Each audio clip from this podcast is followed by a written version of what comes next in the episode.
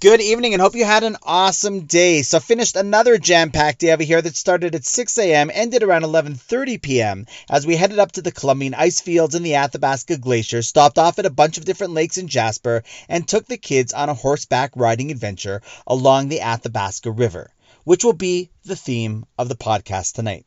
See, my wife pointed out to me something really interesting about horses on these expeditions. That basically, if you watch them, they're simply trained to follow whatever and wherever the horse in front of them goes. As all 10 of us and the guides trotted along, the horses simply followed one after the other because these horses are broken and will never run off.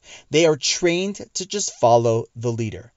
And then perhaps she said that this is kind of like how many people operate. They don't really consider where to go and what to do. They often just follow the pack and the other people around them.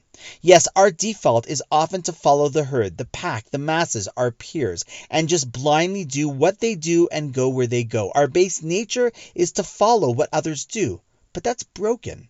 In reality, it's our higher self, the rider in essence, that has the ability and indeed the obligation to take control of the reins to veer off and direct our actions and direction in life towards something much more meaningful and unique.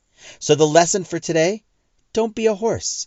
Buck the trends and become the person you're meant to be. And on that note, wishing you an awesome night, and I look forward to seeing you tomorrow.